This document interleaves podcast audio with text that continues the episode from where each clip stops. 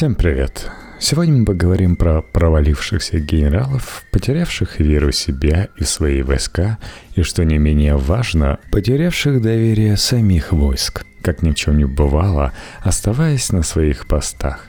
Мрачный март 1916 Текст Константина Гайваруновского для «Репаблик».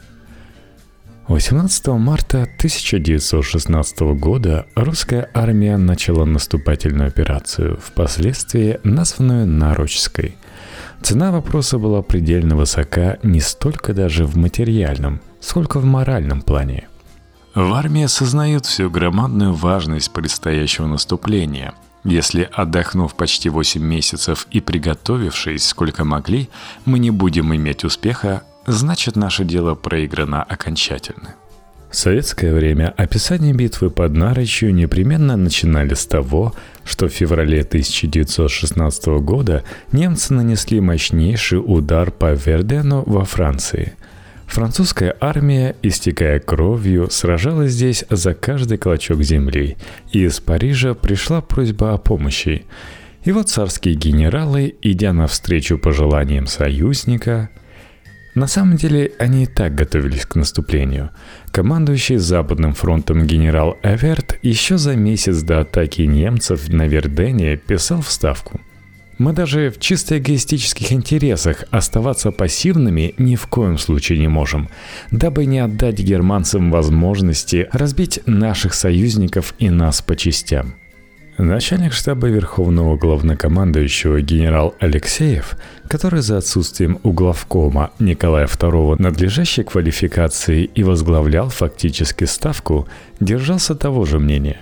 Он, кроме того, опасался весеннего немецкого удара и на русском фронте, растянутом на 1200 верст и уязвимом в любом месте – Наиболее выгодным было бы самим атаковать противника теперь же. Морозы поддерживают дороги, на нашей стороне пока существенное превосходство сил. Противник прикован к французскому фронту, писал он. Можно рассчитывать, что погода поддержит дороги весь февраль и начало марта. Главный удар 11 корпусами должна была по задумке Ставки нанести вторая армия генерала Рогозы у озера Нароч.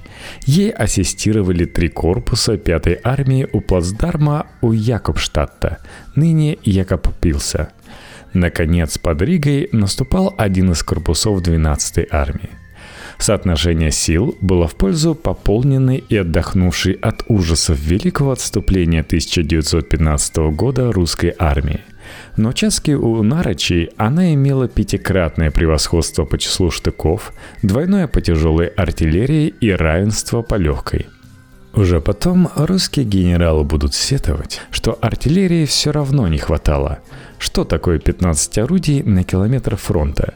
Во Франции союзники ставили 75, а осенью 1916 и 130 орудий на километр. И даже при этом их наступления вязли в позиционном тупике. Однако и плотность немецкой обороны на Востоке была далеко не той, что на Западе, не говоря уже о том, что здесь ее держали второлинейные части – Весь вопрос был в том, чтобы грамотно использовать имеющиеся ресурсы. План, быстро и умело реализованный, имел хорошие шансы на успех, и тогда немцы, у которых тут не было крупных резервов, готовы были отступать за Неман. Да что там Неман? Сохранилась карта с пометками Алексеева, на которой после ряда операций русские фронты выходили аж на линию Одернессе – к слову, с нее в апреле 1945 началась Берлинская операция. Первым шагом на этой столбовой дороге к Берлину и должен был стать прорыв под Нарочью. Ключевым фактором было время. В середине марта ожидалась оттепель, которая превращала удобный для наступления снежный наст в море непролазной грязи. Не атаковать, не толком снабжать войска становилось невозможным. Алексеев это прекрасно знал – но на нетерпеливые запросы с места отвечал. Окончательное указание относительно начала операции и спрошу по возвращении государя-императора в Могилев. Зная, как ревниво Николай II относится к своим верховным правам, начштаба предпочитал дождаться задерживающегося в столице императора, чтобы придворные интриганы не нашептали на ухо самодержцу. Алексеев много, мол, на себя берет. По итогу Ставка размышляла над операцией два месяца. Эверту на ее подготовку дали всего 15 дней. Рагозе осталось 5. А, к примеру, первая сибирская дивизия пошла в атаку на следующее утро после прибытия на позиции, даже не осмотревшись. Впрочем, и у освоившихся на фронте частей получилось не лучше. Огненные средства, которыми располагали немцы, несмотря на четырехмесячное сидение в окопах друг против друга, точно учтены не были, не только в отношении их расположения, но и в количественном – вспоминал офицер первой Кавказской стрелковой дивизии, атаковавшей под Якобштадтом. Словом, ни штабы, ни войска, готовясь наступать, не выполнили элементарных требований устава. С трудом накопленный запас снарядов при артподготовке выпалили в белый свет, как в копеечку – не подавив и половины немецких огневых точек. И когда пехотные батальоны поднялись в атаку, то встреченные кинжальным огнем немцев залегали, не дойдя даже до проволочных заграждений. Самые отчаянные полки, потеряв до половины людей, все же врывались в первую линию немецких окопов. Но пока штабы, сидевшие в 20-30 километров от линии фронта, получат донесения, Пока начнут выдвигать резервы, немецкая артиллерия накрывала захваченные позиции шквалом огня. Внезапно наступившая оттепель мгновенно заполняла разрушенные окопы водой, и, как описывал очевидец, солдаты, чтобы передохнуть, складывают в нее немецкие трупы и на них садятся – но вскоре вода поднималась уже по пояс, и к вечеру ошметки полка, промокшие насквозь, замерзшие, так и не дождавшиеся вечно опаздывающие подмоги, отползали на исходные позиции, и цикл начинался по новой. В таких боях потери достигали 80% личного состава – к примеру, в 22-й пехотный из 5560 человек, ходивших в атаку 21 марта, вернулось 1050. Единственным зримым успехом стал захват и удержание пятым армейским корпусом первой линии немецких окопов, но на штурме второй он сломался – с людьми голодными и утомленными до такой степени, что они падают от усталости и засыпают перед проволочными заграждениями, на успех рассчитывать нельзя. Примите меры, требовал Эверт от Рогоза. Какие меры, когда оттепель превратила все дороги в топе глубиной до полутора метров, не уточнили. В погоне хоть за каким-то успехом, да для доклада наверх, пехоту продолжали гнать на пулеметы, что, по словам немецкого генерала Фалькингайна, можно было скорее назвать кровавыми жертвоприношениями, чем атаками. Наконец, через неделю, когда дивизионные журналы боевых действий стали фиксировать невыполнение полками приказов идти в бой, операцию свернули – ее итогом стал захват пары сожженных деревенек, потеря на трех участках наступления 126 тысяч человек и тяжелый моральный кризис, пронзивший русскую армию сверху донизу. В армейских низах стоял сплошной матерный стон. Алексеев секретным циркуляром разослал письмо пехотного полковника, описывающее настроение офицеров после мартовского наступления – самых сильных и резких выражениях жалуется пехота, что ее систематически и безжалостно посылают на верный расстрел атаковать сильно укрепленные позиции с недостаточной артиллерийской подготовкой, писал тот. После первой неудачной атаки ее посылают на новые, угрожая тягчайшими наказаниями и расстрелом с тыла – по уверению войск, некоторые младшие начальники даже добиваются больших потерь, ибо у нас не установился принцип, что большие потери являются отрицательными показателями способностей их начальников.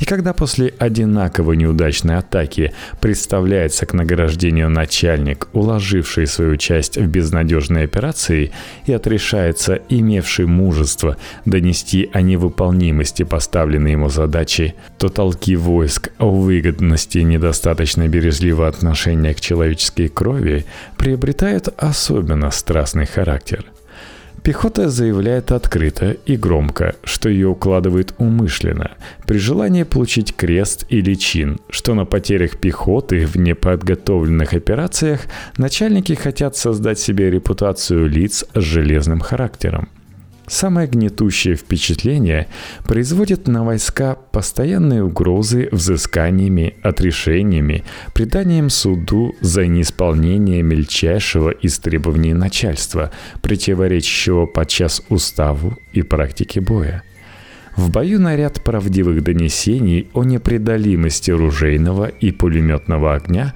находящийся в тылу в безопасности старший начальник, приказывает атаковать под угрозой предания суду. И отличный боевой офицер бросается вперед и гибнет с чувством отчаяния и безнадежности. Ну и тому подобное на пяти страницах. Тоже гнетущее впечатление царило и в высших штабах.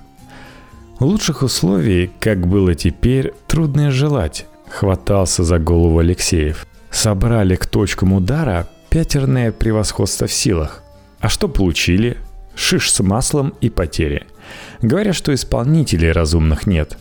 Значит, что не подготовь, там испортит. Во вторую армию я сосредоточил подавляющие силы пехоты и артиллерии, дал столько снарядов, сколько только мог рассчитывать. Вторил ему Эверт, а подчиненные громоздят глупость на глупости, ошибку на ошибке. Вот, к примеру, командующий ударной группой генерал Плешков для первой атаки наряжает всего 8 полков, а остальные 22 стоят в резерве, причем иные очень далеко от передовой – когда намечается успех, Плешков приказывает командиру резервного 27-го корпуса срочно двинуть на подмогу пехотную бригаду. Тот двинул, только не самую ближнюю, а самую дальнюю. И, конечно, она не успевает помочь ворвавшимся в немецкие окопы полкам. Кто виноват? Командир корпуса? Плешков, не проверивший, как выполняется приказ – Камбрик, который вместо того, чтобы ударить по противнику, срочно уехал в штаб дивизии за указаниями. А разве не виноват сам Алексеев, дотянувший наступление до оттепели? Или, может быть, Эверт, прекрасно видевший, что поздно начинать операцию, но понадеявшийся на русское авось? Действия Алексеева, Эверта, Рогоза, Плешкова и других генералов в Нарочской операции походят на вредительские, писал в 1938 году советский военный историк полковник Подорожный.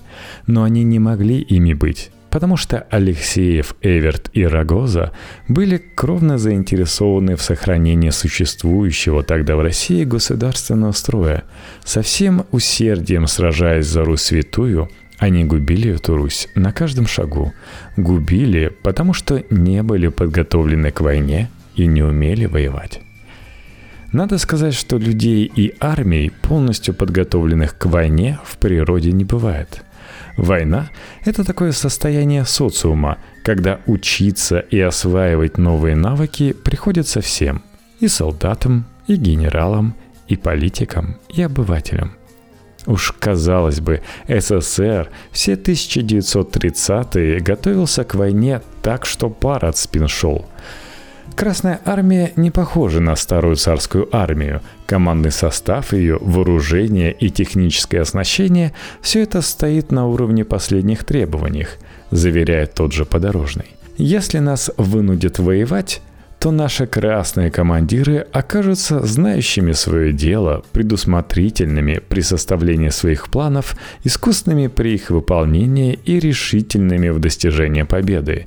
И наших врагов не спасут никакие позиции. Красная армия имеет достаточно сил и средств, чтобы преодолеть их, затратив на это малую кровь.